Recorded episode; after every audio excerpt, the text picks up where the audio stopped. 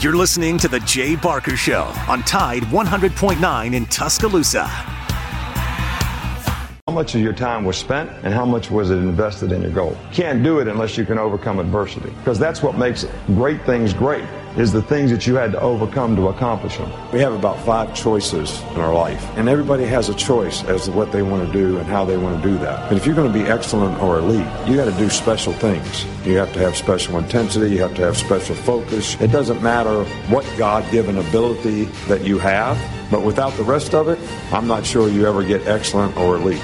Have to have toughness. What does it take to break you? I don't care what circumstance you're faced with. What does it take to break your focus, to make you give in? You're tired or you don't feel like giving effort or finishing the play like you should. I'm not saying it's our goal to try to break you. It's just the way it is in football. It's going to be difficult. You're getting yourself ready to play at a high level. And just because you got beat on the last play, that can't affect the next play. That's breaking you. Your frustration is breaking you. What does it take to break you? We should help others. We should serve other people all the time. You cannot be a leader and affect other people if you're not willing to serve other people. Think of our lives as every day we should appreciate the opportunity that we have to accomplish and affect something. Earn this. Everybody made all these sacrifices for you to live. Go live a good life. Be a good father. Help other people. Accomplish something of significance. Make a difference. That would be my message to everybody here. Make a difference and help everybody's spirit in a positive way. God bless you and roll tide.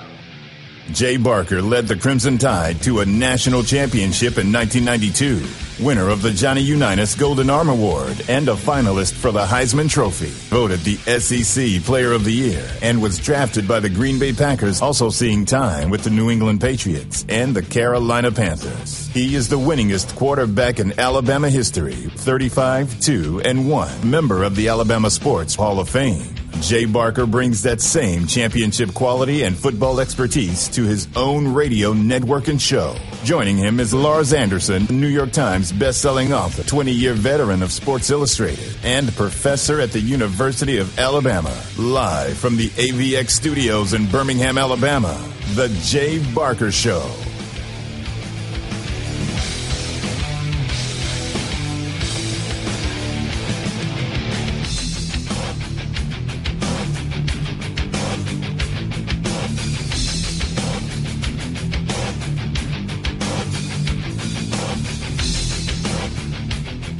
Uh, this is kind of what you get in November. Not like we had uh, two weeks ago when you could have played golf in a T-shirt. So anyway, Lars, what's up in your world? Man, it's um, ah, sorry, my mic was a little hot there. Uh, yeah, things are going great. Um, it feels like football weather. Feels like uh, you know we're winding the college football season down. Uh, the NFL season is at the midway point. And that's kind of where I want to start uh, with Christian. Um, your biggest surprise so far of the NFL year, Christian, uh, as you look across the league. Um, and, and, and to me, I'll just offer this up really quick. This is not really a surprise, but I'm, I'm very happy for this young man, and that's Tua. I think he has erased all doubts that he can be an upper level quarterback. No, he really has. Sure. You know, he's done a really good job. Um, you know, definitely responding to injury. You know, we, we saw some tough scenes um, with him suffering. You know, it looked like two concussions, but one confirmed. But man, he has just been he has been putting those balls on the money. He's been you know throwing his receivers open, and uh, he's proved a lot of people wrong. You know, going into the season, he had uh, faced a lot of criticism. They say he couldn't throw the deep ball. They say he wasn't as accurate um, as as everyone said he was. But he's just gone into this season and proved a lot of people wrong. And he's really led that Miami team to looking like they could potentially make a run for a Super Bowl. Can I be devil's advocate here? Yeah, sure. Is it something we will be deal we will deal with game to game with Tua the remainder of his career? Is he is he to me? And I, will I'll word this down. He he's not injury prone. I just don't know if he has one of those bodies. He he doesn't have a Brady body where he can go through it all. Um, I just wonder, Lars, are Miami Dolphin fans going to have to worry about him every time he's in the pocket? Well, I, I hope not, um, but that, it remains to be seen. I mean, the, the, facts are the facts, and that he's been injury prone, and even in but, Alabama. Yes, certainly. but you know what I really like is what Mike McDaniel has done, Christian, and he has basically implemented the Alabama system uh, for the offense, and he's so good at those RPOs, at at, at, at making those throws between the hash marks, mm-hmm. and um, you know, he, he still has struggled a little bit with the deep ball, and, and Tyreek Hill has, has has said that that you know uh, that that he hasn't been you know hitting stride or whatever. But I mean, Tyreek Hill is off the charts, and at the time, I did not think that was a good trade for Miami. That they gave up way too much for a wide receiver, but he's absolutely changed that team and uh, and it, it, I mean, correct me if I'm wrong, Christian, but it seems like having Tyreek Hill there and the threat that he brings, it just opens up the rest of the field for these guys. And uh, are, are you seeing the Alabama offensive system that Tua played at in Tuscaloosa uh, now with the Dolphins? Yeah, I think it definitely looks very similar, and uh, it's a, a, perfect system for Tua. Um, you see, um, they they implement a lot of creative things pre-snap, and they put those guys in a lot of great positions. I mean, you have two of the fastest wide receivers in the NFL, and Jalen Waddle and and uh, Tyreek Hill, and those guys they they all just work together seamlessly. And uh, Tua makes all the throws. And uh, like you said, there is you know some inconsistencies inconsistencies with the deep balls every now and then, but. I mean, it's probably kind of tough. You got to think about it, man. Those guys are so fast. I can only imagine it's probably not easy putting it right on the money with uh, the speed that those guys have. But yeah, it does look very similar um, to some of the Alabama offense that he ran while he was here.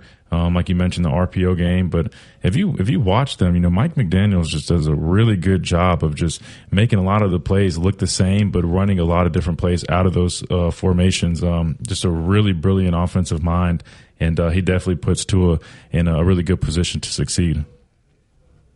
I want to go the other way. Uh, I want to talk about how you defend a team with two world class sprinters um, at, on each side. uh, I mean, these guys can flip and fly. Christian, did you ever play against anything close to that uh, at Alabama or in the NFL? And if you're a defense, uh, what? How do you stop that? Yeah, I mean, off the top of my head, I, I can't think of you know too many people spe- uh, specifically. I mean, I'd practiced against Jalen Waddle um, for a number of years, but the, the best thing you can do is just um, respect that deep threat and just make sure your your secondary guys are prepared for that and and are, are, playing it the right way. But you know, another thing that obviously helps is being able to affect the quarterback and put pressure on him. Um, trying to get back there as fast as you can. That way, he doesn't have time to sit back there and let those guys just run free down the field. You know, you also get a little bit of help when you have guys underneath um, rerouting uh, these uh, wide receivers. That way, they're not free releasing and just running, sprinting down the field. Um, because if you do that, I mean, those guys are they're they're out of there. I mean, it, it, you you see it every week. I mean, these guys are just blazing blazing fast and they're just burning their their uh, DBs. It doesn't matter if it's some of the best cornerbacks. I mean, it's almost impossible to stop these guys if they're not getting uh, any reroutes, um, you know, on, on the line of scrimmage. But man, it's, it's tough, Matt. You just have to do the best you can and make sure your DBs are playing with depth, and then hopefully your pass rush can can get home before those guys really just get downfield. Aided with uh, Mike McDaniel the head coach of the Dolphins, and uh, I don't think there is a coach in the NFL who looks less like a head coach than Mike McDaniel. But you know, he uh, he's he's he's five nine, one eighty, which is about my uh, statistics right there. Uh, but he he went to Yale, uh, played wide receiver there at Yale, and was a history major. So you know the dude is smart. Um, and then really he's been sort of a, a protege of, of, Mike and Kyle Shanahan. And I know he implements a lot of the same concepts of, uh, of, of, of, he's sort of in the Mike Shanahan coaching tree and, and now Kyle Shanahan, I guess. But um, I, I, was surprised when they hired him.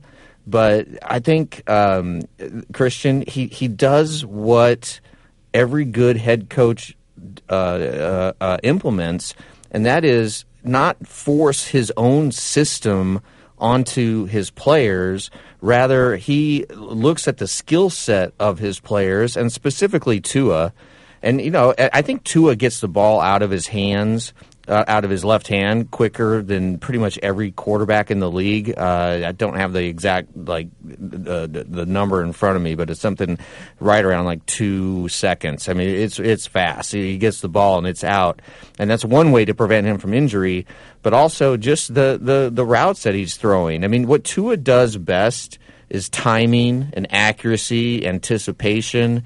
It's the kind of stuff you can't teach. And you know, I remember working uh, on the, on that book, uh, the quarterback whisperer with Bruce Arians, and Bruce he was emphatic about this that by the time you are essentially a about a, a, a, a sophomore in college, you either have these traits of accuracy and timing and and and, perci- and precision, or you don't and and and and to Bruce, who has groomed so many quarterbacks over the years, from Peyton Manning uh, to you know working with Brady at the end of his career, uh, and, and Ben, ben Roethlisberger and and uh, Andrew Luck. And if you go back and look at all their stats, they have their best career years were with Bruce. And Bruce always emphasized Christian the number one thing I want in my quarterback is accuracy mm-hmm. and, and timing and, and being able to throw receivers open. And, and McDaniel just seems to have really, you know, examined Tua's skill set and catered and created his whole offense around that. Yeah, Lars, he, he has. And, and another another interesting thing, uh, too, about the Dolphins right now is that they're very balanced. And uh, I was watching a breakdown on the Pat McAfee show, and they were just explaining how uh, Miami just does a really good job of setting up their run plays by you know creating different looks and uh, putting guys in certain positions. And you know that the running game always will open up the pass game. And I think um, you have to look at how well the offensive line has done um, to protect Tua for the most part, um, which that plays a huge part as well. And just overall, the offense is just very efficient, and it all ties in together nicely to to create a very nice running game. And then that sets up the RPO game for Tua to hit those quick slants. And then when you want to uh, go deep, they set it up with the play action sometimes. They just do a really nice job offensively, and uh, it's exciting to watch. And I'm really glad that Tua's having success in that system. Christian Miller, along with Lars Anderson, Matt Coulter, as uh, we bring you this show. We're from Crawford, from Tide, and bringing it to you right here on the Jay Barker Radio Show and Network. And when we get back, let's open it up. Let's go back. Let's talk about a little bit about Auburn. What are y'all hearing lately as far as uh, who's going to be their next head coach, and is, is uh, Cadillac going to get the keys?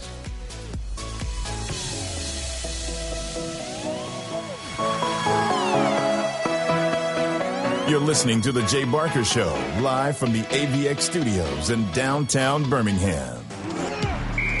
Don't miss a play at the Sportsbook at Pearl River Resort. Your front row seat to all the action. Place bets on all professional and most college sports. 29. For tomorrow and Friday, a good supply of sunshine both days. The high tomorrow 50, the high Friday at 53. I'm James Spann on the ABC 3340 Weather Center on Tide 100.9. It's 49 degrees in Tuscaloosa.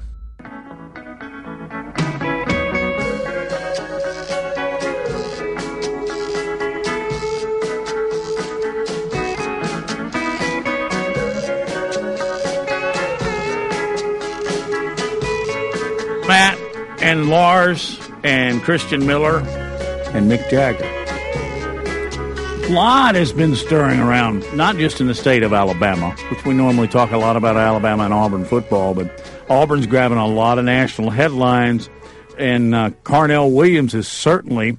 Uh, he's typing some pretty bold ones here because uh, of what he did this the Mississippi State game, which they really could have won, and then the way he handled Texas A&M. Uh, Lars, what?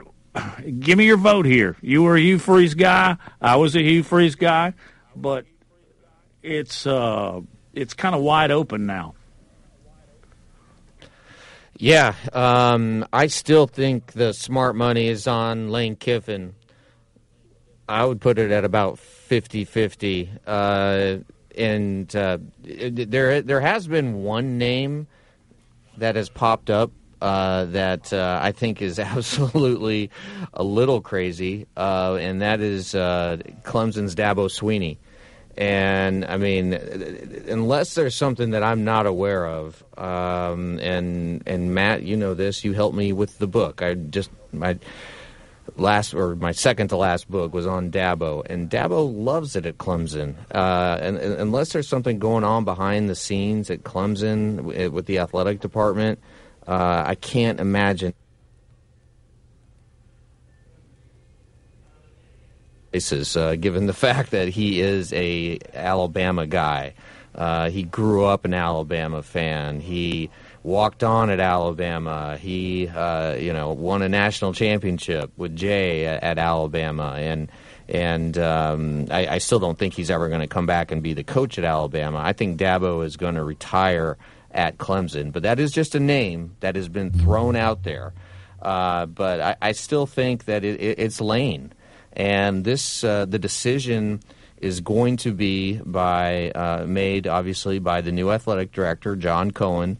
Um, and you know he is consulting with uh, the Auburn president, Dr. Chris Roberts, and what they're doing has been really sort of spectacular in that they are keeping this close to the vest. They, there aren't a lot of sort of well informed rumors out there. There are, or, or, well, there's not a lot of reporting being done on this because these guys are keeping their mouth shut.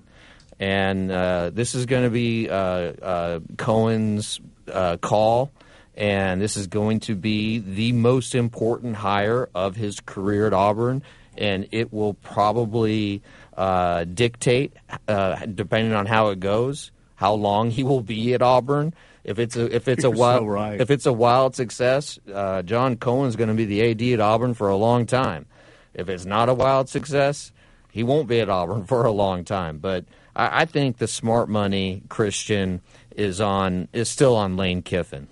No, I agree 100, percent and I think it just makes the most sense. You know, given his experience, and um, you know, I think he'd just be a really good fit there. And uh, you made a really good point. You know, with you know Cohen, you know, worrying about his rep, uh, reputation.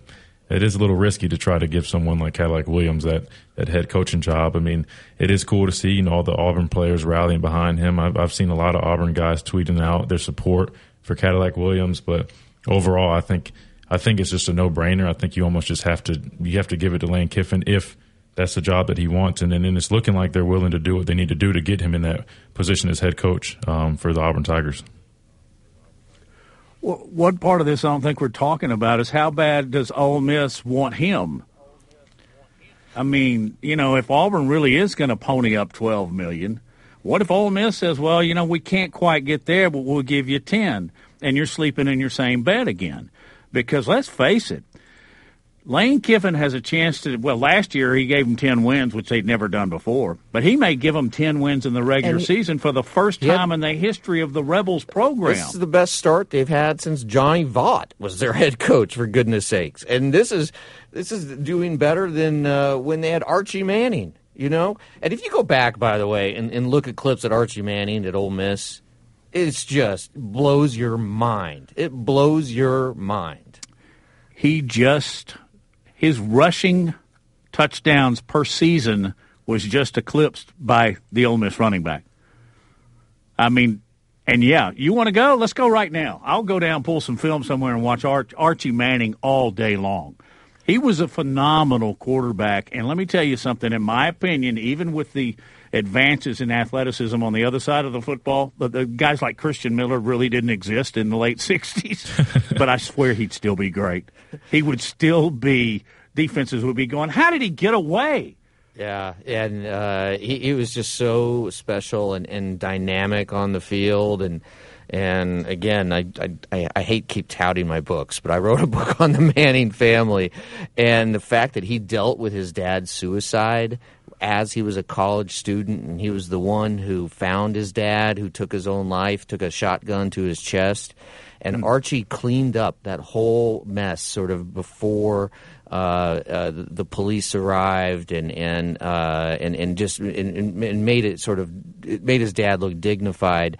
And he told his mom and sister who were at a uh, I believe they're at a wedding and Archie left the wedding early to come home for some reason. I, I, can't remember why, but he ended up he found his dad and he told his mom and sister, "Do not come home. Do not come home."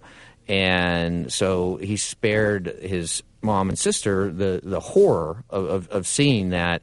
But larger point is he was dealing with so many things off the field and um, and and and it was just absolutely spectacular. He was able to com- compartmentalize personal life, personal tragedy from football, and also his dad uh, never told him that he loved him. And after Archie found his dad, he told himself, if I ever have kids, I'm going to tell them I love them every single day. And that's what he did with Peyton. That's what he did with Cooper. That's what he did with Eli. And now you look at those three and what great fathers they've become. And that is a testament to Archie. Um, and and I, I, don't know, Matt, is there a, a, quarterback in, in college football that reminds you of uh, Archie Manning? Wow. Right now? uh, who's just, so just that run pass threat uh, and just uh, a, a, great leader. I mean, I'd almost. He, he wasn't as athletic as Michael Vick at, at, Virginia Tech. I mean, didn't have that kind of speed, but that he certainly had that elusiveness. What always amazed me about him is that he, he would he was not afraid most quarterbacks will start running laterally. Okay, they'll you know sideline to sideline when they're scrambling he was not afraid to go 15, 20 yards back. And then he'd end up making a spectacular play. In that regard, he reminds me a little bit of Fran Tarkenton, but Fran Tarkenton didn't have near his speed or his stature or his arm strength. But every once in a while, you'll see Bryce do it. Uh, Bryce will go backwards, but rarely does he go backwards and lose 10 more yards because it's all on this. And I think this is true with running backs, wide receivers, and quarterbacks because – I think if you did some kind of survey, some kind of test about vision and peripheral vision, those athletes, I, I think they see back to their ear hole. Uh, Christian, how big is vision, particularly at the positions I just mentioned? Oh, it's huge. Um, you, you, have to see the whole field, and uh, when you're making your reads, it's important that you keep your eyes downfield, but you're able to, you know, periph, and you have to at the quarterback position. You know, you have to be able to see the rushers coming at you, and and you have to feel them out and you have to at the same time be able to look at your targets downfield and if that guy's not open be able to adjust and, and move your eyes to the next target so vision is huge and, and it's really like that at almost every position even at linebacker you know your eyes are so important or, or whether you're a defensive back in coverage um, you know you're always reading keys and reacting off of, of your eyes and what you're seeing and uh, a lot of guys get messed up when they have bad eyes so you, you make a great point. You know, your vision is so critical uh, in order to be a successful football player, Matt. How good is yours?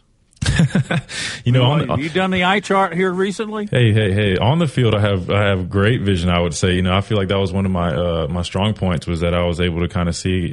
We always had a saying: it was see a little, see a lot, see a lot, see a little. Meaning, you know, sometimes you're you're trying to see too much. Sometimes you really just need to hunker down and focus on what's in front of you. But I will say, Matt, off the field, uh, my vision is not the best. I think my left eye might be like twenty eighty luckily my right eye's 2020. Uh, really? Yeah, yeah. And my right eye's 2020, so it does uh, the majority of of my sightseeing, so that helps me out. But yeah, off the field, Matt, my vision is not the best, but on the field, it's pretty good it's interesting that you, you mentioned that that that that you, you see a little, you, you see a lot, you see a lot, you see a little. Mm. I, have heard Coach Saban say that for so long. Can you can you kind of just break that down? What that means for uh, for you as a, as a as a linebacker, and and also say like a, a defensive back. Mm-hmm. Yeah. So a basic explanation that would be say I'm I'm playing linebacker specifically I'm an outside linebacker and um, you know, if I'm seeing a lot, that would maybe I'm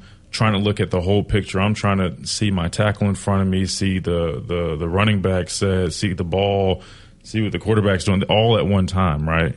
But that's seeing a lot, which is going to make me see a little because I'm trying to focus on so much that I don't really have a true focus on one particular thing. Versus if I'm seeing a little, that would mean okay, I'm going to keep my focus primarily on my my key, which would be my tackle. I want to see him specifically, and I might periff behind him, but my focus is, on him because he's going to show me everything I need to know.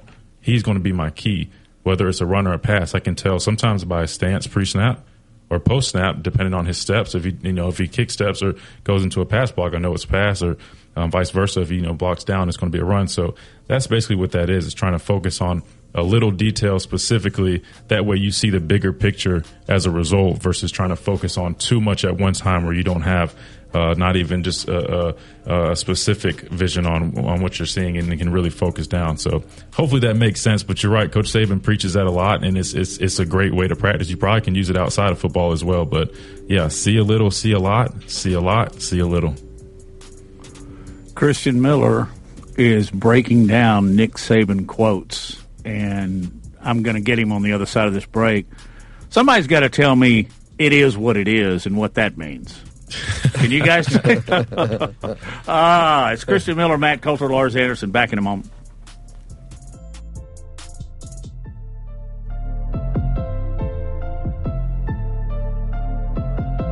You're listening to The Jay Barker Show, live from the AVX studios in downtown Birmingham. One in seven men will face prostate cancer. Nearly 500 new cases are diagnosed every day in the U.S. Traditional treatments can cause erectile dysfunction and urinary incontinence. But now there's a new option high intensity focused ultrasound, or HIFU men who are really looking for an option that really preserves their urinary and sexual function are great candidates for HIFU treatment. Preserve your quality of life. Call 866-4-VITURO or visit VituroHealth.com. Hi, it's Jay Barker for AVX, Audio Video Excellence. They are the premier provider for custom audiovisual design and installation in the Southeast. AVX seeks excellence in everything it does, including a superior employee experience. AVX offers employees an industry-leading salary, insurance benefits, and 401k options. AVX technicians also receive the highest level of certification and continue training, making it one of the most awarded and decorated companies in the industry. Career opportunities are available now for technicians in Birmingham and Santa Rosa Beach, Florida. Join the AVX team by contacting them at avxinc.com. Gary Burley here for Williford Chiropractic and Wellness. As a 10 year National Football League veteran, you can imagine my surprise being diagnosed with cancer and starting chemotherapy treatment back in 2014. I suffered from a lot of pain and offered up prayer during those days as I made it into remission, but I developed neuropathy.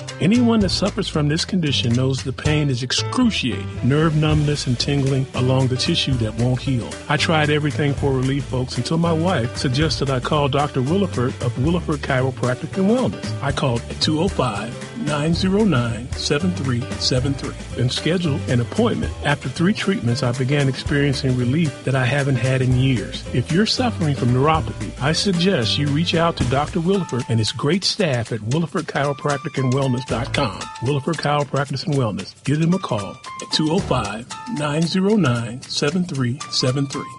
Balance your brain, balance your life. Hi, it's Jay Barker. I want to tell you about my good friends Craig and Keith at Birmingham Broker. Go online at bhambroker.com. That's bhambroker.com or 205-716-1269. Got seven kids, man, and we had to sell a lot of cars. And these guys are looking for a lot of inventory. They helped us with all the hassle. No stress for us. They did the process as far as the sales and everything. Handled it all the way through. White glove type service. You'll love it. Again, it's bhambroker.com. Sell your car through bhambroker.com or 205 716 1269. Two six nine.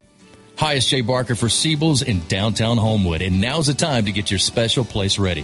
Come in and let Seibel's design your porch with Kingsley Bate outdoor furniture and one of their custom swinging beds. For the great room, you're going to need their Carson swivel recliner. Seibel's is the number one Carson recliner dealer in the country, and Sarah and I, we've got one, and we absolutely love it. Be sure also to check out their famous custom made beds and bunk beds built by Seibel's and made up with some of their best linens in town. Their staff can truly put your bed together like no other store. You can also follow Seibel's and shop on Instagram and Facebook. And be sure to call or go by their special store in downtown Homewood. The number is 800 448 1962. That's 800 448 1962. And just for listening, go to Seibel'sCottage.com and order anything you want and type in J Barker for a special discount code. That's J Barker for a special discount code available only to our listeners for a limited time on The Jay Barker Show. Seibel's in downtown Homewood or online at Seibel'sCottage.com. it's Antonio Langham here to tell you about the easiest way to buy your tickets to your next high school game. Have you ever had to wait in line to buy a high school ticket or stop to get cash on the way to the game? There has to be a better way. There is. It's called GoFan. Check out GoFan.co the next time you need a ticket for a high school game. GoFan is easy, fast, and completely secure. You can buy tickets directly from your phone and just show the ticket at the gate. Download the GoFan app or visit GoFan.co now. That's GoFan. Letter Letter O.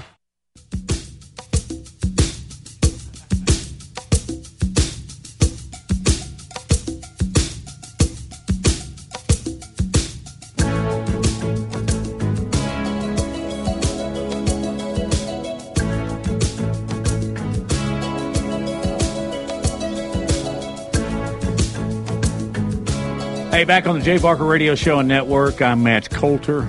There's Lars Anderson, Christian Miller. Appreciate everybody joining us. I it, it hasn't irked me, but the first time Nick Saban says it is what it is, I went, "What? What the heck do you mean?"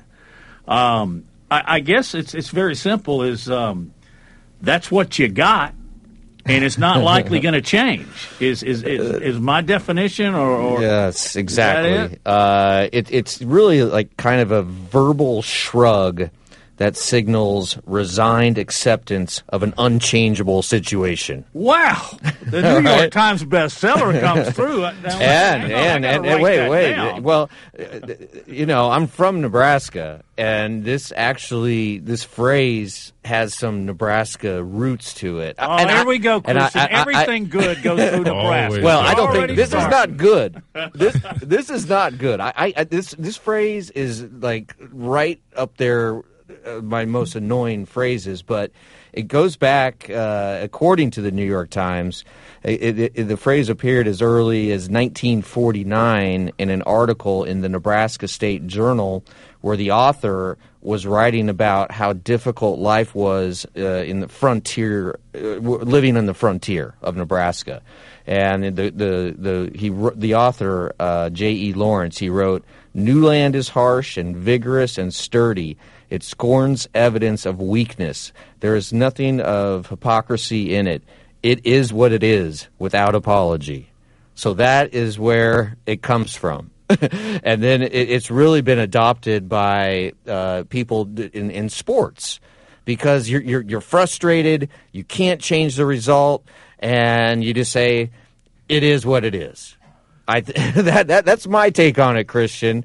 Uh, I, I I know Nick Saban. He has a lot of pet phrases, a lot of things he says uh, repeatedly, and uh, I, I- this is one of them.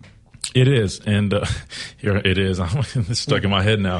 No, it- yeah, no, you're exactly right, Lars. And, and I think you know if you look at it with football, it it basically applies to accepting a result and knowing that you can't, like you mentioned, you can't necessarily change that result. So all you can do is move forward and focus on what's next. And it's basically the principle of the you know the what's next or the the play the next play because it is what it is. You know, it already happened you know you can waste your energy on looking backwards on something that you can't fix or you can put your energy um, in the present moment and, and focus on what's ahead of you um, that way it doesn't happen again. So that, that's pretty much what it is. But you're right. Coach saban definitely has his little punchlines and his sayings that he sticks with that we that we hear year in year out. But um, those things still ring true and, and, and they make a lot of sense to us players um, when he when he uh, enforces them with us. And isn't what you just described kind of the core philosophy of his of his philosophy, which is the process? Yeah. And, uh, and, and and and and as a follow up to that, when did you first hear that phrase, the process? And was it you know d- described to you by Coach Saban, or is it just something that is so embedded in the Alabama program? that you almost can't help uh, not to learn it just via osmosis. I mean, you hear about it, you know, when you're on and, getting recruited on in the recruiting process. When you come on visits, I mean, you see it plastered all around the facilities, the process, and you um, you just hear everyone speak on it. Then when you get here, um, they basically ingrain it in you, and uh, you learn quickly what it is. And and basically, it's focusing on what you can do um, every single day to get better, and, and focusing on your job um, to become a better player, better person. Not focusing on results, but doing what you need to do to be successful. Um, if you look at that in the game, that would be focusing on what you need to do to dominate the guy in front of you, not worrying about the scoreboard, not worrying about the result of the game, but taking it one play at a time and focusing on doing your job. And that's pretty much what the process is. And that's why we hear him speak on it so much because, I mean, it rings true. You know, um, even outside of football, if you set a goal, I mean, you just want to focus on what it takes to, to get that goal. If you if you put all your focus on just the results, then you're going to be missing things um, in the process of, of, of, the things that you need to do to get that result. So it's basically focusing on on all the hard work and effort and not the results. The is what it is, and the process. I'm going to try and add a little uh, humor to this in the locker room, who did those best impressions? The best impressions of Saban saying stuff like that. Man, I I, I feel like people have seen this clip because it might have been on ESPN. But uh, Rob Ezell, um, there's a famous clip. We might be able to find it, but he did a really good impersonation of Coach Saban. I don't know. I think it was after a game. I don't know what game it was, and this was before I got here. But he does he does a really good one, and he was on the coaching staff when I was in school here. Um, we could probably find that clip, but he does a really good one. Um, I don't know. I'm trying to think back of, of, of, who else does it, but I mean, I think I got asked to do an, an impression of him when I was doing a, a speaking engagement a, a, month or so ago, but I don't think mine was nearly as good as Rob. So, and I'm definitely don't ask me to try that on air right now. Please do not ask me that. uh, you're going to get a one-time exemption on that, okay? oh. But you know, I, I, think I've heard, and maybe it is the clip you're referring to. And Saban actually kind of enjoyed it and laughed at it. Mm-hmm. Now I don't know if he laughed at everybody that tried to impersonate him, but didn't he see it and think it was funny? I think so. Yeah, I think he did see the clip, and it and it was it was pretty close. You know, Rob did a really good job, man. I uh, I, hope we can find that clip because it would be very entertaining to hear it. Yeah, and um, th- that's a, a side of Coach Saban that I don't think a lot of people ever see, and that is the sort of joking side, the, the the, smiling side, the having fun with his players side. Is is do you have a uh, just a, a, memory or a story of uh, of Coach Saban? You know, just sort of uh, cracking up with you guys. I mean, honestly, I mean, it's, it's not like it's just like, oh, it's one time he did it that I remember. Because, I mean, he does it pretty often, believe it or not. You know, whether that's sometimes he'll come into a meeting and he'll kind of open up with a, a, a, little joke here or there.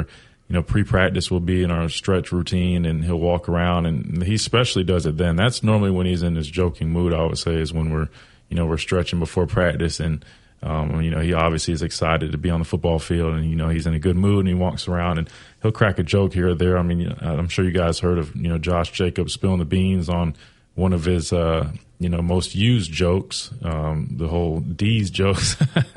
so yeah, no, yeah, he, that's he funny though. Oh, you, you, know what? My my my seven year old now does that joke. Really? So I, I, I, gotta I gotta I, my grandson. That, that's my it. only beef with Nick Saban is like my, my kid my kid does that joke. Well, we had to just instruct both of my grandchildren. We said, okay, it's, it's somewhat allowable around the house. Do not do that at school ever under yeah. any circumstances because we're going to the principal principal's office, and you're going along with this. But um, you, are right ab- ab- about that one. The D's uh, was yeah. pretty funny. You know, a matter of fact, I'm smiling now. It's still funny. It no, is pretty funny. It is funny. It is pretty funny. I think I think people too they just forget. You know, at the end of the day, you know, he he is human, and I know you know we see him.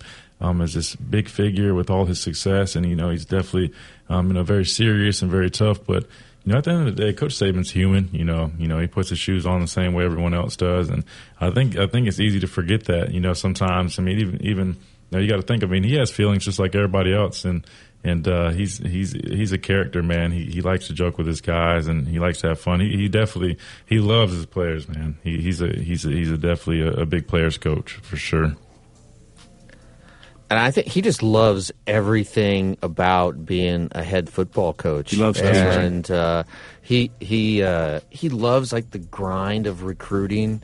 Um, I, I, remember I was talking to an assistant a while back, and uh, gosh, I can't remember who it was. It was a former assistant, so he was allowed to, to speak with me. And he was talking about uh, they were on like a, a marathon recruiting trip for one day, just flying around the country and uh, like at the end of uh, like a 16 hour day they were about ready to fly back to tuscaloosa i think they were in uh, tennessee and the coach, uh, this assistant, wanted to just stop at at a at a at a, at a, um, at, at a gas station so he could just grab like a candy bar because he hadn't eaten all day. And Saban, when he gets back to the car as they're driving to the airport, Saban looks at him like, "Really, really." You can't handle this, and like, and uh, and then when they landed, uh, and, and and and Nick is about ready to get in the car to go home, Nick uh, looks over his shoulder at him and says, Well, just another day in the life of college football. And at that moment, this coach told me, he said he had never seen a happier looking person than Nick Saban after this epic long day, epically long day of recruiting. Just loves it. And most people would be looking for the. Uh, Just be exhausted. Be looking for that bottle of Basil Hayden. but I mean, he, he he's driven that much. Yeah. All right. Uh, again, that's Christian Miller, Lars Anderson, Matt Coulter. When we come back, I believe we, Christian, I think we found your clip. So we'll hear hear the Nick Saban impersonation here in a moment.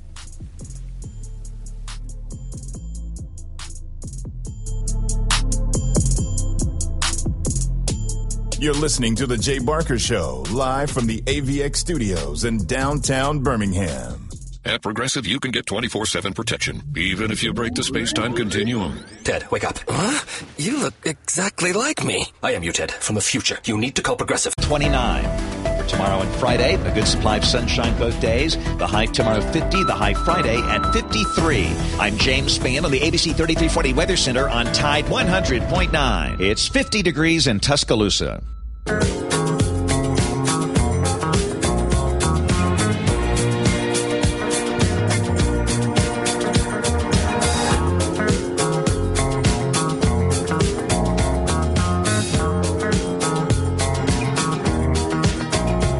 Seen bits and pieces of it. You know, he doesn't like to do it in front of me too much.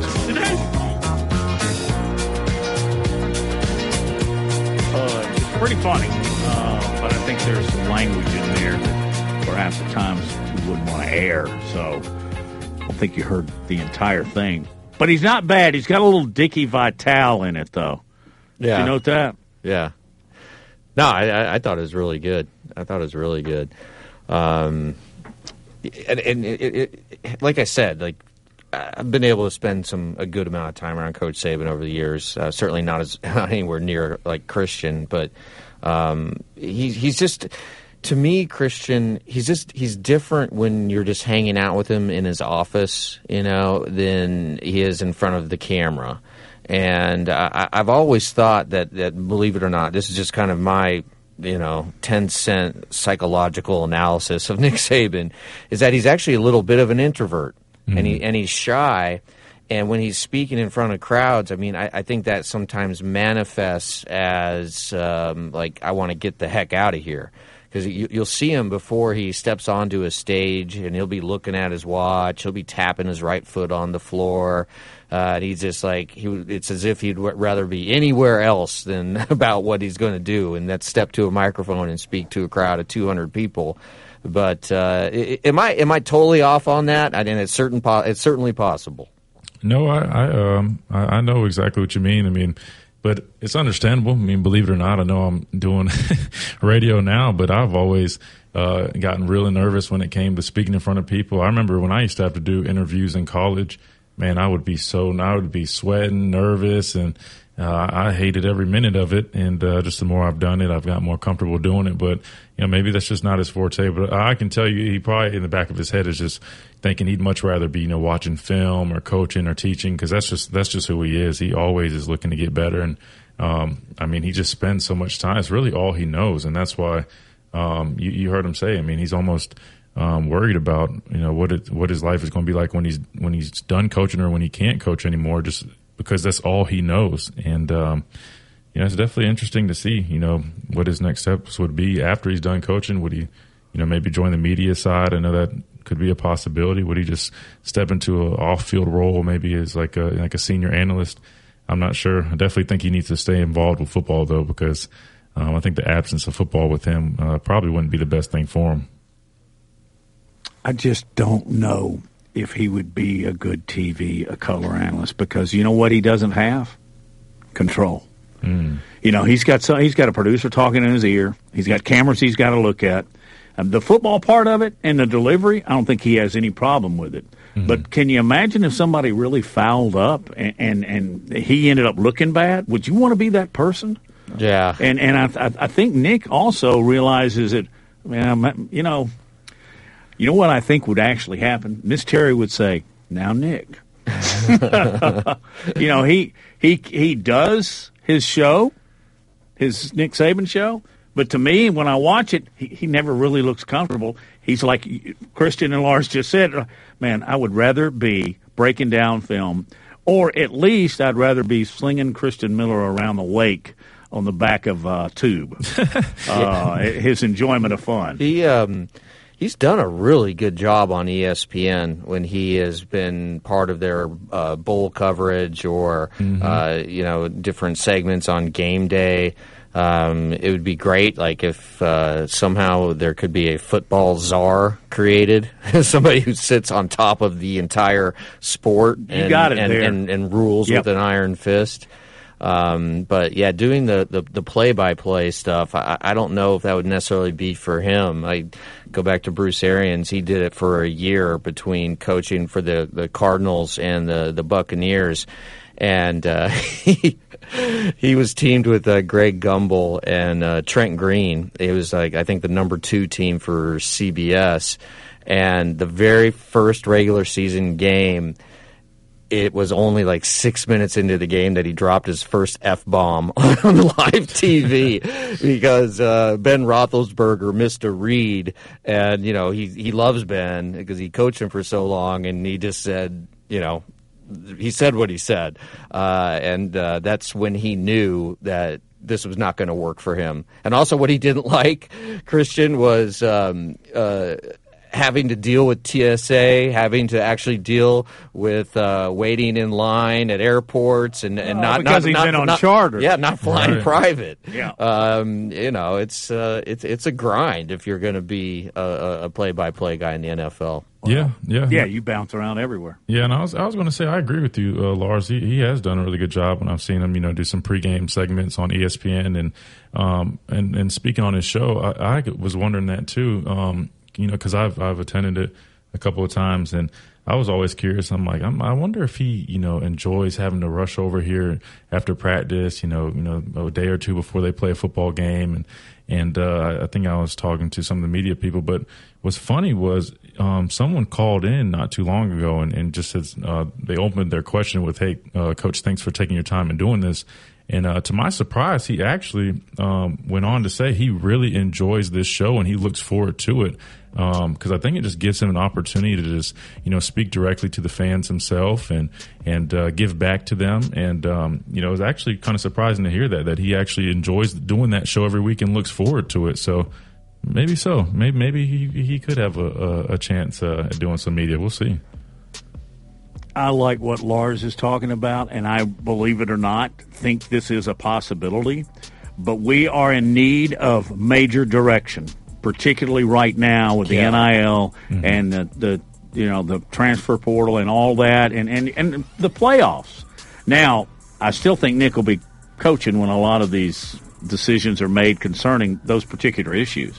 But when it's all said and done, if they wanted to select somebody better than Nick Saban to be commissioner of college football, I'd like to know who it is. Yeah. Uh, I think that is perfectly suited for him. I don't see him being able to hear two producers talking in his ear doing a football game and being able to go. He he might pull a Arians. Nah, he, he wouldn't do that. We'll be back for another hour. Hi, this is Wes McClooney, owner of the New Balance Birmingham store. Achieving your personal best often comes down to how you feel. And when it comes to the right shoes, nothing feels better than New Balance. The fit specialists at the New Balance Birmingham store conduct an in-depth analysis of your foot size, shape, and gait, determining the best New Balance shoes for you. Experience the difference of custom fit today at the New Balance Birmingham store on Highway 280 next to Chick-fil-A. New Balance Birmingham. Your feet will thank you. One in seven men will face prostate cancer. Nearly 500 new cases are diagnosed every day in the U.S. Traditional treatments can cause erectile dysfunction and urinary incontinence. But now there's a new option high intensity focused ultrasound, or HIFU. Men who are really looking for an option that really preserves their urinary and sexual function are great candidates for HIFU treatment. Preserve your quality of life. Call 866 4 Vituro or visit VituroHealth.com. I'm excited to tell you about our newest sponsor here on the Jay Barker Radio Network. They pioneered the chicken finger box and the chicken finger restaurant. That's Guthrie's. Guthrie's recipes and processes are often imitated, but never duplicated. Look, their sauce is probably the most copied sauce of all sauces all time. And I've known this family since my days down in Tuscaloosa, and they came over, and man, I tell you, it's nostalgic even today to see my kids going to that same Guthrie's. And great family, do so much for the community, but more importantly, provide the best when it comes to chicken fingers. Get out to Guthrie's today. I want to tell you about my good friends at Southern Assurance Group. Hi, it's Jay Barker. And look, Ken Needham has done a terrific job. Local company 205-980-1505 is their number. That's 980-1505. Again, local. You can speak with the same team every time you give them a call. Full line of products from auto, home, boat, life. You'll trust them. They have a great uh, deal as far as the relationships they build with their customers and 20 years with the same company and industry. Custom approach for your insurance needs. Give them a call. 980-1505. That is Southern Assurance Group. Hi, it's Jay Barker. I want to tell you about my good friends Craig and Keith at Birmingham Broker. Go online at bhambroker.com. That's bhambroker.com or 205 716 1269. Got seven kids, man, and we had to sell a lot of cars. And these guys are looking for a lot of inventory. They helped us with all the hassle, no stress for us. They did the process as far as the sales and everything, handled it all the way through. White glove type service. You'll love it. Again, it's bhambroker.com. Sell your car through bhambroker.com or 205 716 1269. Whether it's for lunch or dinner, head out to the Cajun Steamer. It's a New Orleans style joint that serves authentic Cajun and Creole food, cold beer, and great drinks. They are known for their wide array of Cajun classics and original creations prepared in an authentic fashion. This Louisiana kitchen can have you slapping the table for more. Stop by the Cajun Steamer and sign up for your Alabama, LSU, or Auburn fan card. Eat with the Cajun Steamer while your team is on TV and use your fan card to receive a 15% discount on your entire meal. With locations in Hoover, Trussville, Huntsville, and Franklin, Tennessee, they've got you covered. Head out today to the Cajun Steamer. It's Antonio Langham here to tell you about the easiest way to buy your tickets to your next high school game. Have you ever had to wait in line to buy a high school ticket or stop to get cash on the way to the game? There has to be a better way. There is. It's called GoFan. Check out GoFan.co the next time you need a ticket for a high school game. GoFan is easy, fast, and completely secure. You can buy tickets directly from your phone and just show the ticket at the gate. Download the GoFan app or visit GoFan.co now. That's GoFan. Letter C, letter O. Birmingham's best Mexican restaurant for over 20 years and counting. That's La Paz Restaurant in Crestline Village and Mount Laurel. They've got a great staff, its delicious menu, award-winning cheese dip, and margaritas and vibrant atmosphere have helped to make La Paz a local favorite. Blue corn nachos, Texas barbecue quesadillas, steak and blue quesadillas, Baja fish tacos, signature fajitas, and much, much more. So head over to La Paz today. If you want a great lunch or a great dinner, you'll find all that at La Paz, Crestline, and Mount Laurel for lunch or dinner. WTUG HD2 Northport and W265CG Tuscaloosa. Tide 100.9 and streaming on the Tide 100.9 app. than what you do. The only way that you're going to have any kind of success in your life, you have to buy into a process of what it takes to reach a goal. How can I be the best I can be at what I do? How much of your time was spent and how much was it invested in your goal? Can't do it unless you can overcome adversity because that's what makes great things great is the things that you had to overcome to accomplish them. We have about five choices in our life, and everybody has a choice as to what they want to do and how they want to do that. But if you're going to be excellent or elite, you got to do special things. You have to have special intensity, you have to have special focus. It doesn't matter what God given ability that you have, but without the rest of it, I'm not sure you ever get excellent or elite. Have to have toughness. What does it take to break you? I don't care what circumstance you're faced with. What does it take to break your focus, to make you give in? You're tired or you don't feel like giving effort or finishing the play like you should. I'm not saying it's our goal to try to break you. It's just the way it is in football. It's going to be difficult. You're getting yourself ready to play at a high level. And just because you got beat on the last play, that can't affect the next play. That's breaking you. Your frustration is breaking you. What does it take to break you? We should help others. We should serve other people all the time. You cannot be a leader and affect other people if you're not willing to serve other people. Think of our lives as every day we should appreciate the opportunity that we have to accomplish and affect something. Earn this. Everybody made all these sacrifices for you to live. Go live a good life. Be a good father. Help other people. Accomplish something of significance. Make a difference. That would be my message to everybody here. Make a difference and help everybody's spirit in a positive way. God bless you and roll tide. Jay Barker led the Crimson Tide to a national championship in 1992, winner of the Johnny Unitas Golden Arm Award and a finalist for the Heisman Trophy, voted the SEC Player of the Year, and was drafted by the Green Bay Packers, also seeing time with the New England Patriots and the Carolina Panthers. He is the winningest quarterback in Alabama history, 35, 2, and 1, member of the Alabama Sports Hall of Fame. Jay Barker brings that same championship quality and football expertise to his own radio network and show. Joining him is Lars Anderson, New York Times best-selling author, 20-year veteran of Sports Illustrated, and professor at the University of Alabama. Live from the AVX studios in Birmingham, Alabama, The Jay Barker Show.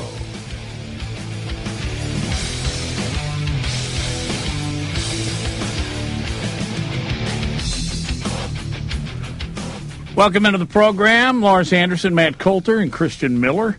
As we bring you the show, it's a pretty decent uh, Wednesday afternoon. Some shun- sunshine, some clouds, but about 50 degrees. I, I can handle this. It, when it gets down to Nebraska weather, I, am not in.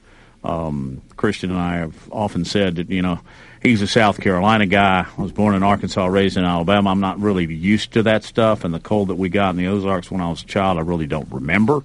But um, as Lars has often said, um, he's never moving back. I'm never going uh, back. Never going back because I, I, can't imagine. Christian, I don't know if you've ever heard, and I'm, I'm already getting off topic here, but um, Lars telling you about rolling up newspapers and, and, having a route when he was a kid. Yeah, did I, you not just fr- yeah freeze I, I, your phalanges? The the a morning paper route. Uh, so you get up at like three thirty, and uh, you, you put 20 layers of clothes on. It's uh, minus five, uh, and that's not wind chill. That's minus five. Uh. There's a foot of snow on the ground. And I'm riding my freaking dirt bike that has that has the, the, the bags on it, right? Uh, uh, that has the, that, yeah, the saddlebags that has the, the, the papers, and and I would have to wrap the papers outside because they are delivered uh, at, at, uh, to a corner that was uh, a few blocks away. And so it, it's really hard to put the rubber band around the paper with gloves on. So you had to take the gloves off, and it, it, was just a miserable experience. Miserable experience. And then I'd have to go and collect and the the money, right? Go door to door every month, and and uh, of course, that's the worst part of it. Nobody's my, my customers are so cheap too; they wouldn't even give me a tip. Well, and I don't imagine that you lived up. You know, you lived in a poverty-stricken area. You probably lived in a pretty nice neighborhood. It was based decent, on yeah. what I know. Yeah. So everybody should be willing to pay their paperboard, yeah. paper, especially but, with what you have to go through. yeah, morning. and then long, yeah. Long story short is I'm I'm never moving back to cold weather climate because I and I went to undergraduate school at uh, St. Olaf College in Northfield, Minnesota and St. Olaf is on this big hill, right? And it's at the top of the hill. And in the month of January, I, am not kidding, uh, Matt and Christian. It was so cold, like you, you just you, you don't go outside. You you absolutely do not go outside.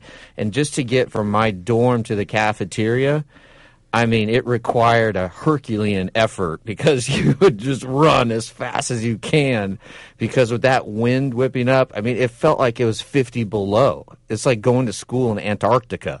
You know, it was just wow. miserable. And then, and then living in New York City, uh, the the wind really blows uh, up off. I was on the west side, and it blows off the Hudson and and through those sort of uh, those concrete uh, canals there, right? The, the, the the blocks, the concrete canyons, and uh, I, I just had enough of it. But then, you know, you move to the south, and I swear something physiologically happens, like uh, your blood thins.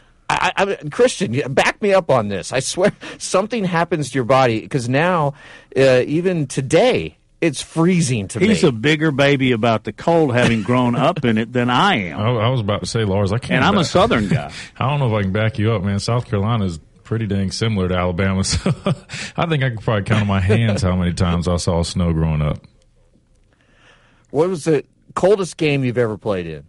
I know we talked about this a little bit yesterday about you weren't allowed to uh, wear long sleeves, but uh, coldest game you ever played in college or pro? Well, well, pro. Uh, I mentioned yesterday that the Green Bay game was just miserable. It was Oh, snowing. right, yeah. but in college, uh, I don't know what would have been the coldest. I, I remember there was one year we played Mississippi State, and uh, I just remember it was so cold. Everybody was crowding around the heaters on the sideline. And we were basically fighting over who could get in front of them. It was that cold because, again, Coach Saban didn't let us have our sleeves on. so we were just sitting on the sideline freezing. it was not fun, man. Not fun at all. You, you know, Christian, speaking of the NFL, I, I believe it was the NFLPA that came out, the Players Association came out just the other day asking that uh, the, the turf be removed from, I think, five different stadiums uh, because there has been more documented injuries on uh, it, it's the equivalent of field turf, but uh, it's a special kind of field turf, and the, the name escapes me right now. But as a as a player, did you did you always want to play on grass? Uh, I just saw that that Joe Burrow was asked about it, and he said, "I love I love the turf because it makes me feel faster." But uh, I don't know if a running back would necessarily or a linebacker would feel the same way because you're you're hitting that turf pretty hard.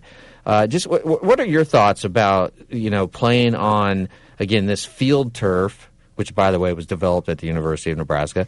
Uh, There we go again, Chris. Sorry, Gotta got to slip it in Nebraska there. Um, yeah, did you, you, you, uh, um, did you prefer?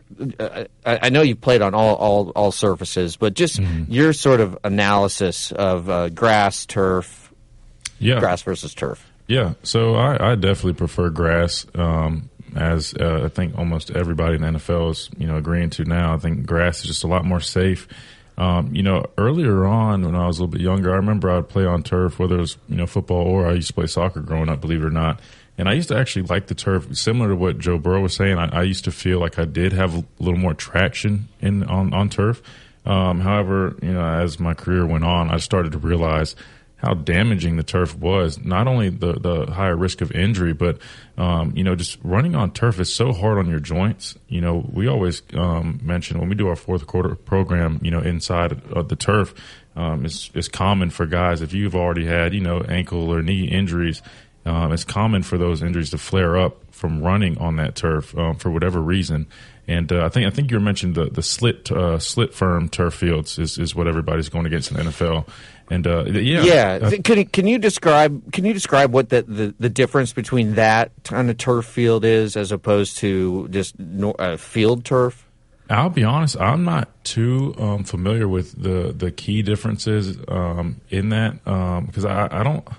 I want to say I don't believe the Carolina Panthers. We know we recently went to turf. I don't know if that's considered slit turf, but um, I'll say the biggest difference between just grass and turf is grass is just a lot more natural, softer, and uh, you don't have to worry so much about. I know you know on turf sometimes you know your your feet can almost get stuck in it and that is usually how guys end up you know a cleat might get stuck in the ground they might get folded a certain way and their leg might be in a, in a in a compromised position so that's one of the dangers but also you just see a lot of non-contact injuries on that turf and i don't know if it's mainly due to um, you know just like the quality of it and it's just not not as um, easy to plant on. I'm not too sure. I have to i'd have to look more into it but i know as a player grass fields feel much better on your body overall. Did, did you ever play on a grass field where it was pretty clear that the opponent had let the grass grow pretty high to minimize uh, the speed uh, advantage that Alabama would have had? I'll be honest, Lars. I don't think I inspected grass uh, close enough to, to realize that. Um, I, I've just noticed that. No, Notre Dame does it all the time. Notre Dame does it all the time. Baseball fields are notorious for doing it Um, particularly, they'll water down the area around first base when Lou Brock. Excuse me, nobody knows. Anybody remember Lou Brock? I do. Uh, Rickey Henderson, when a guy like that is, and they water it down so they can't get as fast a start.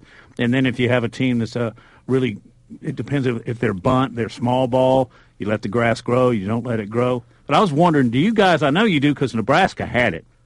And Christian, you weren't born, but when they first came out with AstroTurf, mm-hmm. it was painted concrete. Yeah. But if you were a wideout, you loved it because you were fast. And Tennessee was one of the first ones to implement it because their track team was so good, and they would get Willie Gault to come Oh, over, right, yeah. and they would, and that's one of the reasons why Tennessee was so good back then. But Christian, I don't guess you've ever seen that stuff. That it was literally as hard as concrete. Players hated it unless you were wide out. Yeah, you know, a a lot of this stuff is, uh, you know, newer information to me. Um, again, I didn't even, I wasn't even familiar with people using that as an advantage, growing grass longer to uh, have you at a distance. So that's news to me. That's that's crazy because I'll be honest, I've never thought about that. I've always just gone out there so focused on doing my job and trying to help my team win. But I, I, I guess people are going to uh, use all the tactics they can. Yeah, That- that's exactly it. It levels the playing field, so to speak, when it comes to speed. That's right. because it, it does slow you down. The longer the grass, the slower your you know your quickness is going to be. Your forty times going to be. Yeah, that makes Not sense. gonna make any difference if you're Derrick Henry. Well, oh, Yeah, he's I know. pretty, but you know the big guys like Earl Campbell grow the grass however you want it. I mean, Earl Campbell playing on that AstroTurf in the in the Houston Superdome. Uh, would you stand in front or of the that? Astrodome? Oh gosh. I mean, but and look at Earl Campbell today. I, I mean, I wish he would have been able to play on grass. Uh, the greatest artificial turf comment ever. Coming up.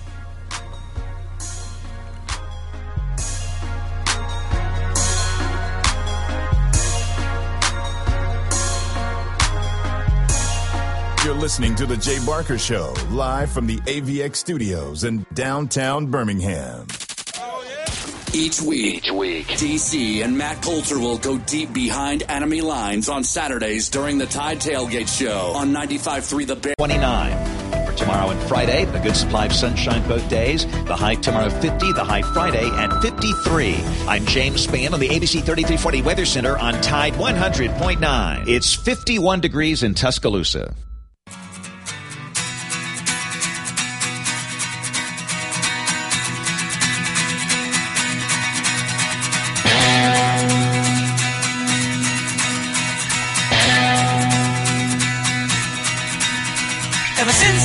A young boy, I played the silver ball.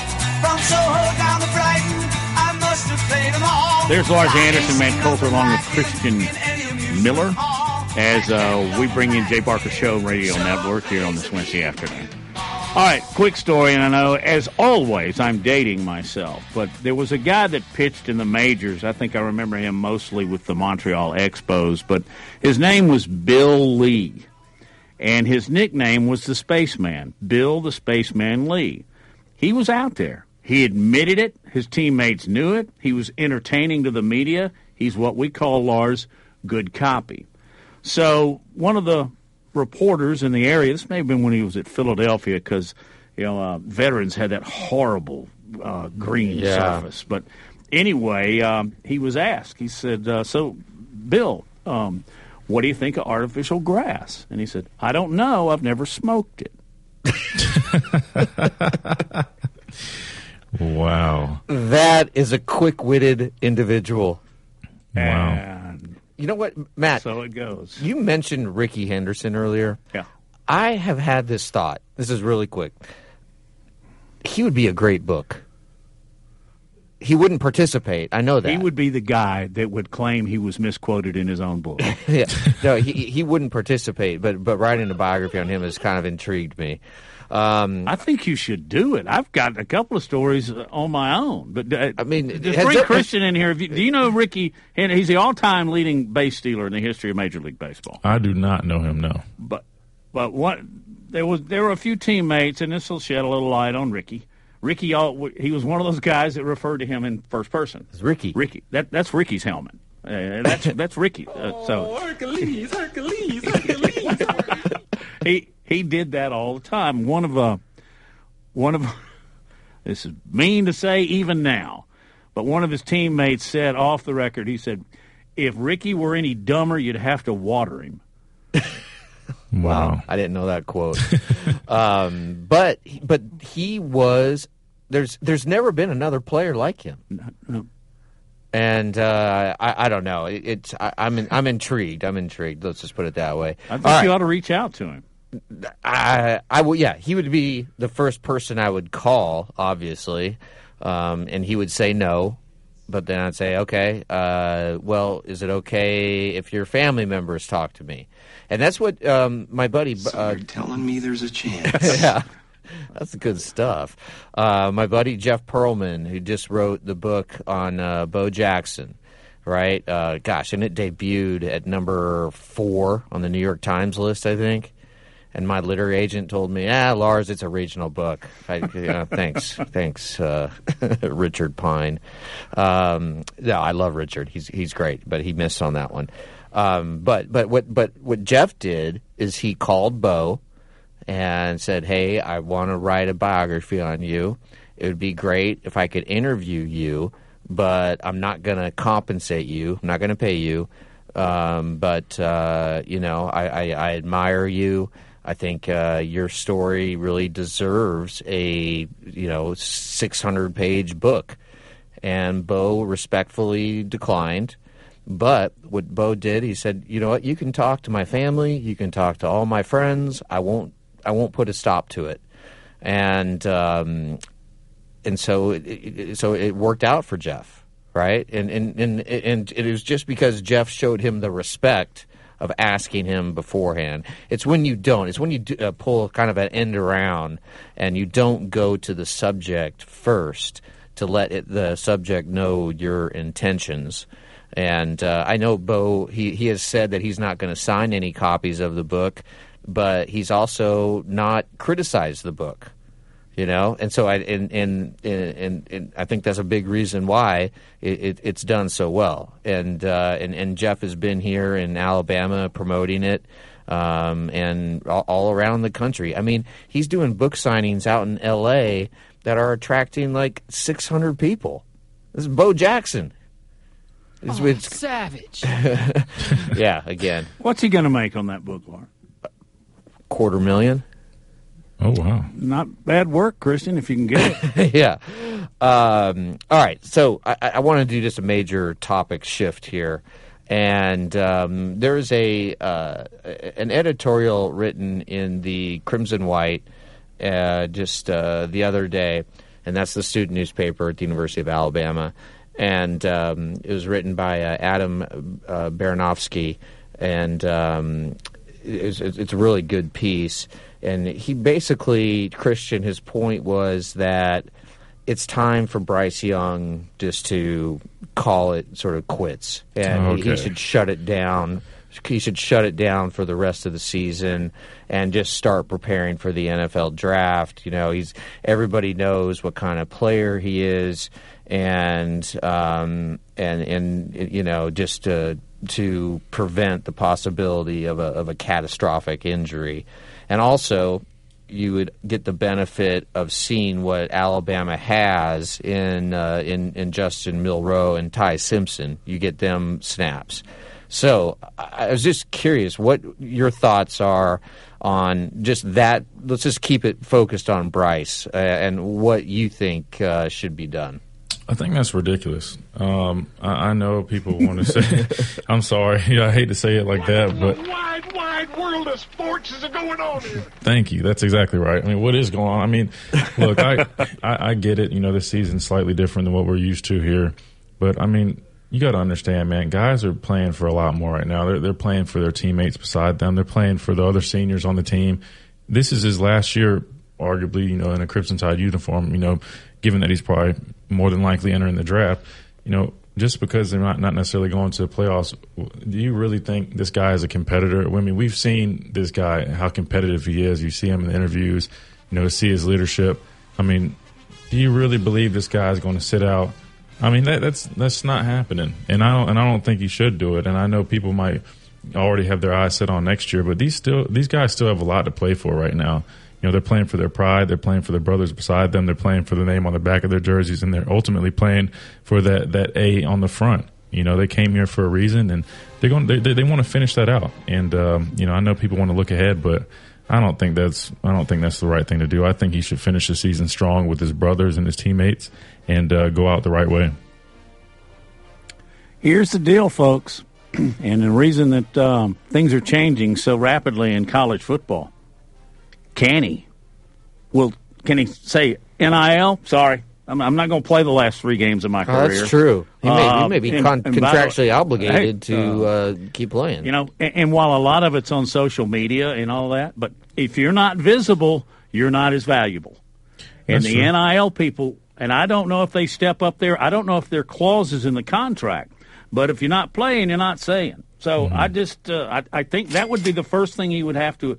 No, the first thing he would have to address is that he would say he's too polite, but he'd say hell no.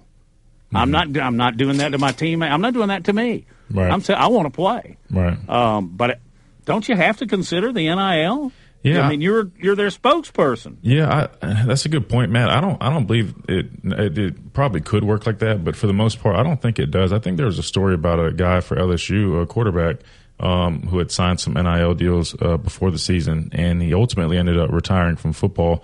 And I think he pretty much ended up just keeping the money somehow or, or another. But um, I, I don't, I don't think that would be the, the, the case. I think that, the, like you mentioned, the biggest deal is, I mean, we all know Bryce Young is a competitor, and there's absolutely no way.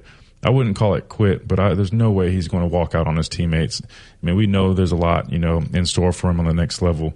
But this guy has given his all to this program. We saw how tough he is. You know, he, he suffered that, that shoulder injury. He, he very well could have took his time um, to come back from that just to make sure everything was fine there. But you, you saw it. This guy was ready to get back in action, and he was back before many other guys would have been.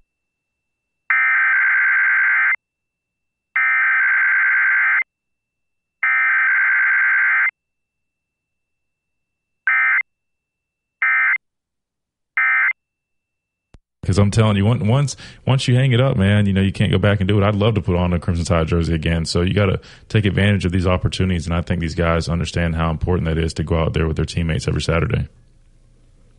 What if Alabama plays in a mid-level bowl?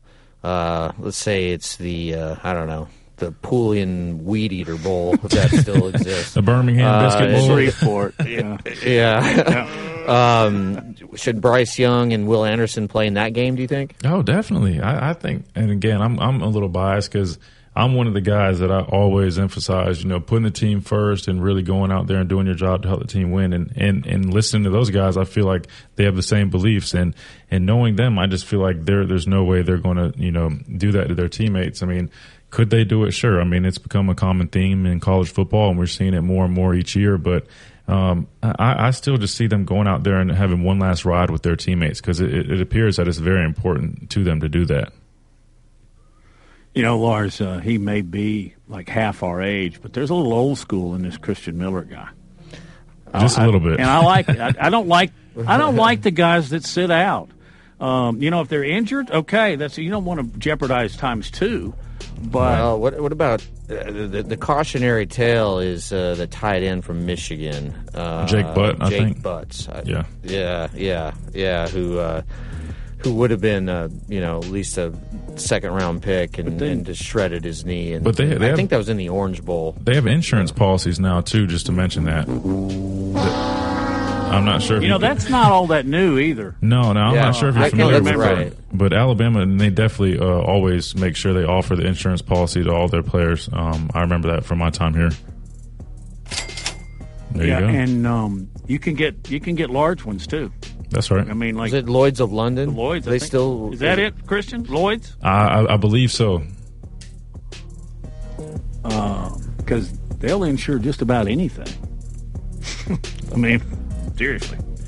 Uh, all right, uh, that's Christian Anderson. Lars, get. I just called you the skater, Christian Miller. I'm Matt Coulter. I'll get my stuff together here Lar- in a minute. Lars Miller and There's- Christian Anderson.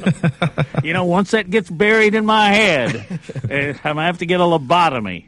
We'll be right back.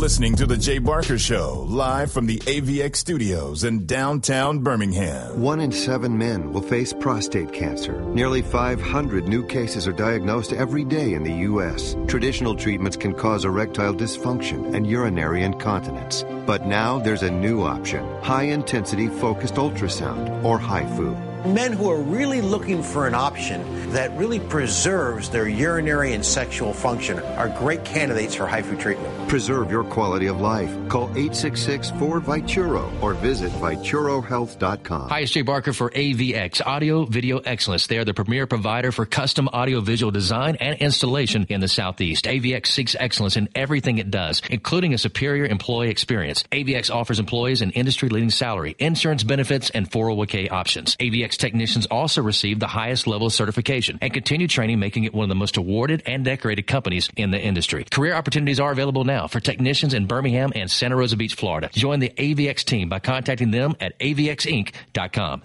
Gary Burley here for Williford Chiropractic and Wellness. As a 10 year National Football League veteran, you can imagine my surprise being diagnosed with cancer and starting chemotherapy treatment back in 2014. I suffered from a lot of pain and offered up prayer during those days as I made it into remission, but I developed neuropathy. Anyone that suffers from this condition knows the pain is excruciating nerve numbness and tingling along the tissue that won't heal. I tried everything for relief, folks, until my wife suggested I call Dr. Williford of Williford Chiropractic and Wellness. I called 205 909 7373 and scheduled an appointment. After three treatments, I began experiencing relief that I haven't had in years. If you're suffering from neuropathy, I suggest you reach out to Dr. Williford and his great staff at Williford Chiropractic and Wellness.com. Williford Chiropractic and Wellness. Give them a call at 205 909 7373. Balance your brain, balance your life. Hi, it's Jay Barker. I want to tell you about my good friends Craig and Keith at Birmingham Broker. Go online at bhambroker.com. That's bhambroker.com or 205-716-1269. Got seven kids, man, and we had to sell a lot of cars. And these guys are looking for a lot of inventory. They helped us with all the hassle. No stress for us. They did the process as far as the sales and everything. Handled it all the way through. White glove type service. You'll love it. Again, it's bhambroker.com. Sell your car through bhambroker.com or 205 716 1269. Hi, it's Jay Barker for Seibel's in downtown Homewood, and now's the time to get your special place ready. Come in and let Seibel's design your porch with Kingsley Bate outdoor furniture and one of their custom swinging beds. For the great room, you're going to need their Carson swivel recliner. Seibel's is the number one Carson recliner dealer in the country, and Sarah and I, we've got one, and we absolutely love it. Be sure also to check out their famous custom made beds and bunk beds built by Seibel's and made up with some of their best linens in town. Their staff can truly put your bed together like no other store. You can also follow Seibel's and shop on Instagram and Facebook. And be sure to call or go by their special store in downtown Homewood. The number is 800 448 1962. That's 800 448 1962. And just for listening, go to Seibel'sCottage.com and order anything you want and type in J Barker for a special discount code. That's J Barker for a special discount code available only to our listeners for a limited time on the Jay Barker Show. Seibel's in downtown Homewood or online at Seibel'sCottage.com. It's Antonio Langham here to tell you about the easiest way to buy your tickets to your next high school game. Have you ever had to wait in line to buy a high school ticket or stop to get cash on the way to the game? There has to be a better way. There is. It's called GoFan. Check out GoFan.co the next time you need a ticket for a high school game. GoFan is easy, fast, and completely secure. You can buy tickets directly from your phone and just show the ticket at the gate. Download the GoFan app or visit GoFan.co now. That's GoFan. Letter C letter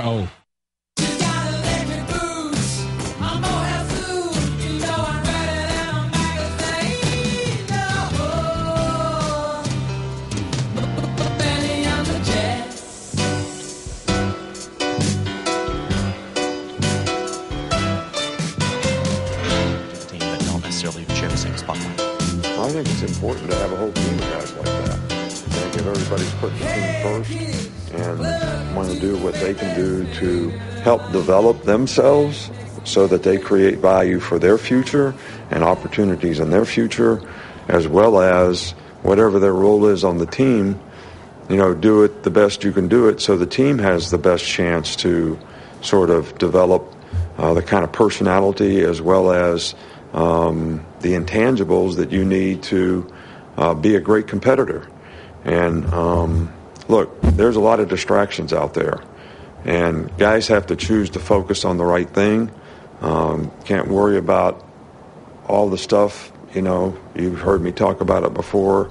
Uh, external noise, rat poison, whatever you want to talk. That's Nick Saban, and I think he's talking a lot about the NIL deals there now. Hey, Christian, and I'm not asking you to deep dive into the Alabama locker room. I know you still got friends that are on the roster currently, but just overall, um, is this working? You mean like the NIL system? Is it working throughout college football? Is that what you're asking, Matt? Do you think the NIL so far has been a good thing for college football? You know, it's hard to say because I, will say this. You know, I, my well, when I was getting my uh, master's degree, my fifth year, I actually did a project, kind of going over um, should you know student athletes you know receive compensation, and my argument was basically saying I don't think we should necessarily get paid, but maybe have something like an Olympic model, which is basically a name and image likeness system. I thought that'd be fair. And then, you know, as we're here now, and that is pretty much what's in play. I'm starting to wonder if you know that was necessarily the right thing to do or the best thing to do. I do think student athletes should be able to capitalize off their name, image, and likeness. And, you know, it benefits a lot of people. A lot of people come from backgrounds where they can't necessarily support themselves. And granted, we do have all the resources necessary in terms of you know uh, living expenses and you know eating and having you know all those type of things taken care of. You know, sometimes those guys have families back home that can't give them the extra money that they might need to you know live a decent little life while they're away at school. So I will say I think it's good in that aspect, but I do feel that it's a little out of control right now. I feel like it should be monitored a little bit better and, uh, and I think they need to you know look at that going forward to maybe put some rules into place to kind of get it under control because I think right now um, it's starting to be stretched a little bit to to give some unfair advantages to programs that are using it in a way that might be more uh, suited towards you know bribing guys to come to school there, whether setting up a fund that way um, they can you know they're using the NIL almost to buy recruits. Um, I don't think that's right. I think that needs to be fixed. Um, so ultimately, I think it's a step. It was ultimately a step in the right direction. They just didn't go about it the right way. I feel like they kind of just let the let the gates open and it just everything is flooded on in. And um, I think the sooner they clean it up, the the better off college football will be. Don't you think that the number one factor, if you're an elite high school player, in determining where you're going to go to college, is not the head coach, not the location of the school, not the academic support. It's money. It, you go to the highest bidder. I mean, it's just like uh, in in the real world, right? Like uh, it's amazing that this has happened in three years. I know, I know, right. but but uh, it, it's it's the schools that and and and the fan bases, frankly, that are passionate enough to throw money into a collective, and then the collective uh, doles out the money. I mean, you just look at what Texas is, is throwing at uh, Arch Manning, and uh, you know, apparently what Texas A and M paid for their recruiting class. Um, I, I, I, don't know, Christian. something's got to change. Uh, it, it's, it's it's not working and I know that uh, that that Joe Manchin, Senator Manchin from West Virginia, and uh, Tommy Tuberville, uh, the great senator from Alabama, now the senior senator from Alabama, which is unbelievable, uh, that um, uh, they're working on trying to craft some federal legislation. But it's going to be so hard to, to put guardrails on this, right? But it's going to be so hard to get that passed because fans are what? Fans are voters. And it's going to be hard to get uh, a consensus in Congress, I think, uh, especially in the Senate, to uh, agree on what is a fair uh, federal legislation or what, what the federal legislation will look like. So I still think it's going to be wild, wild west. Anything goes uh, for the foreseeable future, um, unless perhaps uh, athletic directors could come together. I mean, I, am not even sure how, how this thing gets solved because the when, once you uh, open up the, the Pandora's box, it's uh, hard to get it shut. Well, the paste is out of the tube. You know? Yeah. And I don't know how you get it back in. But uh, I just see it another step towards having three or four major conferences. Because let's face it, and I did UAB football. People know that I, I love UAB. They can't compete here. Uh, they're not a Power Five school. I mean, and, and I, don't you think it's going to lead to more domination by 64 schools? Oh yeah, I mean, uh, hey, I think there's it's like a, a a gold rush right now to get into the SEC and get into the pack or get into the Big Ten. Those are the two conferences that are going to be dominating college football for the next 20, 30 years. And everybody is going to be elbowing and fighting and, and doing everything in their power to get to those two conferences. Um, and we'll see if the Big 12 survives. We'll see if the ACC survives. Um, you know, uh, it, it, there's just so much unknown going forward. Um, and, and I, I don't know, Christian. I mean, I, I guess like the, the, the macro big question is is college football, is the state of college football in good health right now, or is, is there a sickness that is infecting college football? You know, I think that's a, a great question, and uh, I guess we'll just have to see as it moves forward. But I think it is just kind of you know disappointing to see you know where it's at now because it almost just just almost feels like you know they're just another branch of the NFL. I mean, it the, the transfer portal almost feels like free agency at this point. And uh, I mean, when I was getting recruited, I mean, I didn't think a single time about dollar amounts or anything. You know, I just wanted to go to the the best program that would set me up um, for my future on and off the field.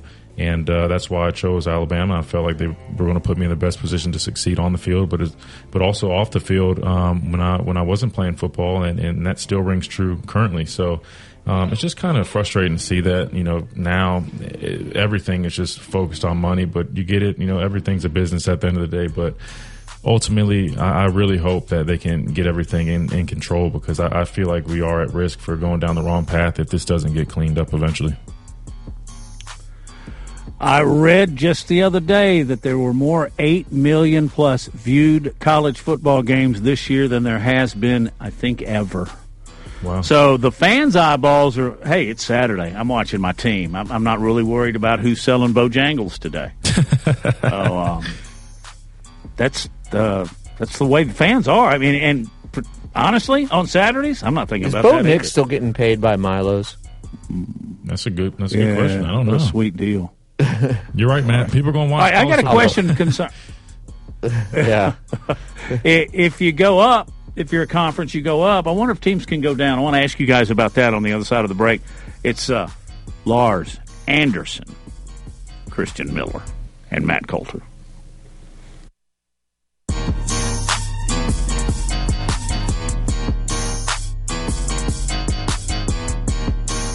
You're listening to The Jay Barker Show, live from the AVX studios in downtown Birmingham. It's the Tuscaloosa Community Calendar, powered by Pepsi. If you have a community event in Tuscaloosa in West Alabama, tell us about it. All you 29. And for tomorrow and Friday, a good supply of sunshine both days. The high tomorrow 50, the high Friday at 53. I'm James Spann on the ABC 3340 Weather Center on Tide 100.9. It's 52 degrees in Tuscaloosa. Must be some kind of way out of here.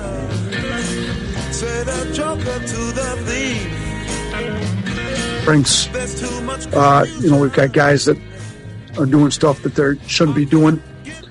So we got to do a better job coaching them on what we want them to do. So we've got some really good players, but some of them are elite level role players that need to play what play their role. To be honest with you, like we don't need five guys on the floor creating offense for everybody. We need some guys to make shots.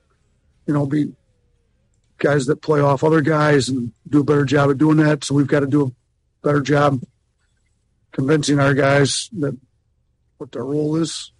You know, we've got to do a better job spacing the floor. Sometimes guys are just driving in the crowds. It's just it's low IQ, bad basketball, to be honest with you. And we we got to do a better job coaching them on what's an appropriate drive when they need to move the ball. There's Nate Oats following uh, last night's game down in Mobile as they defeated the Jaguars by a score 65-55. Uh, it was a little bit sloppy. It was a road game, you know, considered that, uh, even though Nate takes his team to a major city in Alabama every season to just for an exposure standpoint, allow the fans in some areas to attend a game that they might not normally get to. Uh, but one thing I did notice, guys, and we're I got a feeling we're going to see it every game. They had 69 rebounds. I mean, good. How, every missed shot goes to Alabama. I mean, when you're rebounding, do you know? I think I got that right. Will you look up my stat? Make sure I'm right on that, because that means you get 69 extra possessions. Oh my gosh! I'm used. I'm I'm used to hearing teams get 40, and that's great. But we'll look up that in a minute. All right. Uh, question as I was referring to as we went into the way. how many eight? 58. Okay, I went 11 over, but still, it's a lot of rebounds. All right as we see Oklahoma, Texas, you know, um, UC, USC, they're all in demand teams, right? As far as Power Five teams are concerned. If this realignment ever happens, are we going to see teams drop down? Uh, and have you got a couple at the top of your head without in, hurting anybody's feelings? Boy, I'd have to give that some thought. I, I, I do believe that there is going to be a separation at some point where uh, a, a, new sort of division will be created. Uh, now, that's pure speculation. Uh, it would ha- you'd have to redo the entire model, uh, but what what's going on right now isn't working because we're just inching closer and closer to two, possibly three super conferences um, and, uh, and and who knows how. And we're just talking about college football right now. We're not talking about college basketball, but uh, but that will have its influence. yeah. Certain. Oh, yeah. I mean, you know, uh, Kentucky, Kansas, very valuable commodities when you factor in all sports, right? Um, so I, I, I don't know. But here's here's uh, just uh, speaking of uh, of of just sort of blue bloods of college football. Here's one little stat that will give Alabama fans a sliver of hope about the Crimson Tide making the playoffs. Oh. this is not even dumb and dumber worthy. Is, so this, you're this, saying this, there's a chance? Yeah, this, it, it is a little preposterous. But okay, so as of now, uh, at, at, this juncture of the season, no team has been ranked outside the committee's top 10 and made it to the CFP. Right? The lowest was Michigan State in 2015 and Oklahoma in 2019, and they both were ranked nine at this point. Alabama is ranked eighth at this point. So you're saying there's a chance? Well, no, there's actually uh, no chance at all. Telling me there's a chance. no, there's no chance.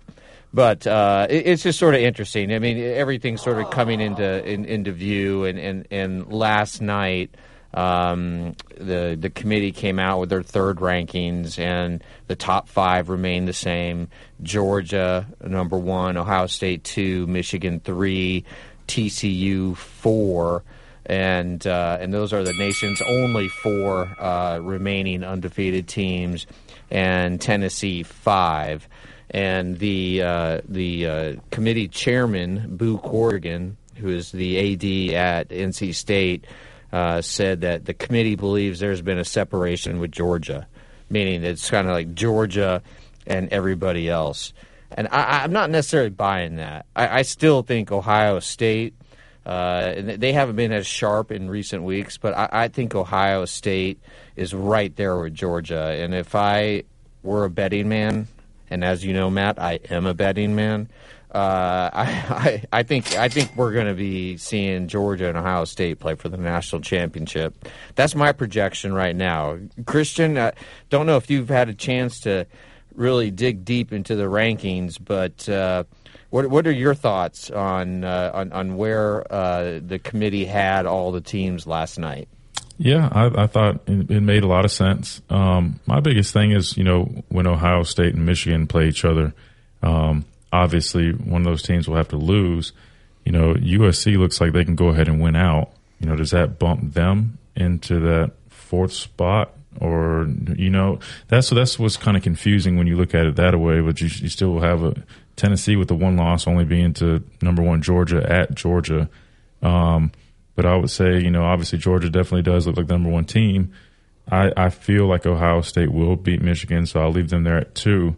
Um, if TCU wins out and Michigan loses, so I'd put TCU at three. That number four spot, if Southern Cal wins out, you know, do you put them there? Do you put a one loss Michigan there? Do you put the one loss Tennessee there? Um, it's just tough. And then you also have to look at what happens if, you know, this can happen. What if LSU wins out and beats Georgia and Atlanta and they're the SEC champions? So You got to put LSU. I know. I know that in. there's never been a two-loss team in the college football playoffs, but if LSU wins the, uh, you cannot not have the SEC champ. What if you in- have another team in there, though? I mean, wouldn't you have Georgia still in there even if they lost? Yeah, I think Georgia's in pretty much no matter what. Oh, well, but but you you make a great point about USC.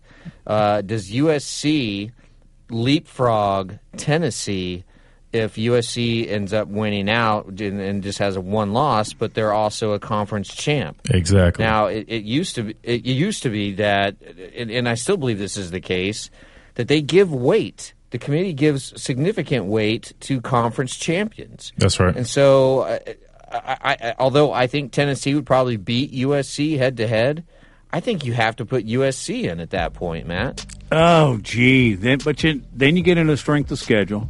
One's mm-hmm. coming out of the SEC, one's coming out of the Pac-12. Here's an interesting question, and I think it has value. And how much is the difference between Ohio State and Michigan going to factor in? Because if Ohio State lambasts Michigan, then I don't think Michigan. I, I think Tennessee moves up. Oh Uh, yeah, right. Yeah. So uh, you know you have to factor all. I think those in. Tennessee will move up to number four as long as they keep winning uh, after that uh, Ohio State Michigan game. Michigan's a good team though. They are. It's a good good team. Physical. They can run the ball and they have a very efficient quarterback. It just it's hard for me to pull from Michigan now. Well, or Ohio State for that matter. But I love best Ryan- helmets. best helmets in all of football. I like Ryan Day a lot. I really like him. Harbaugh, I could. You know what? Whatever. Every time we mention Harbaugh, I have to point this out. The man drinks milk with his steak.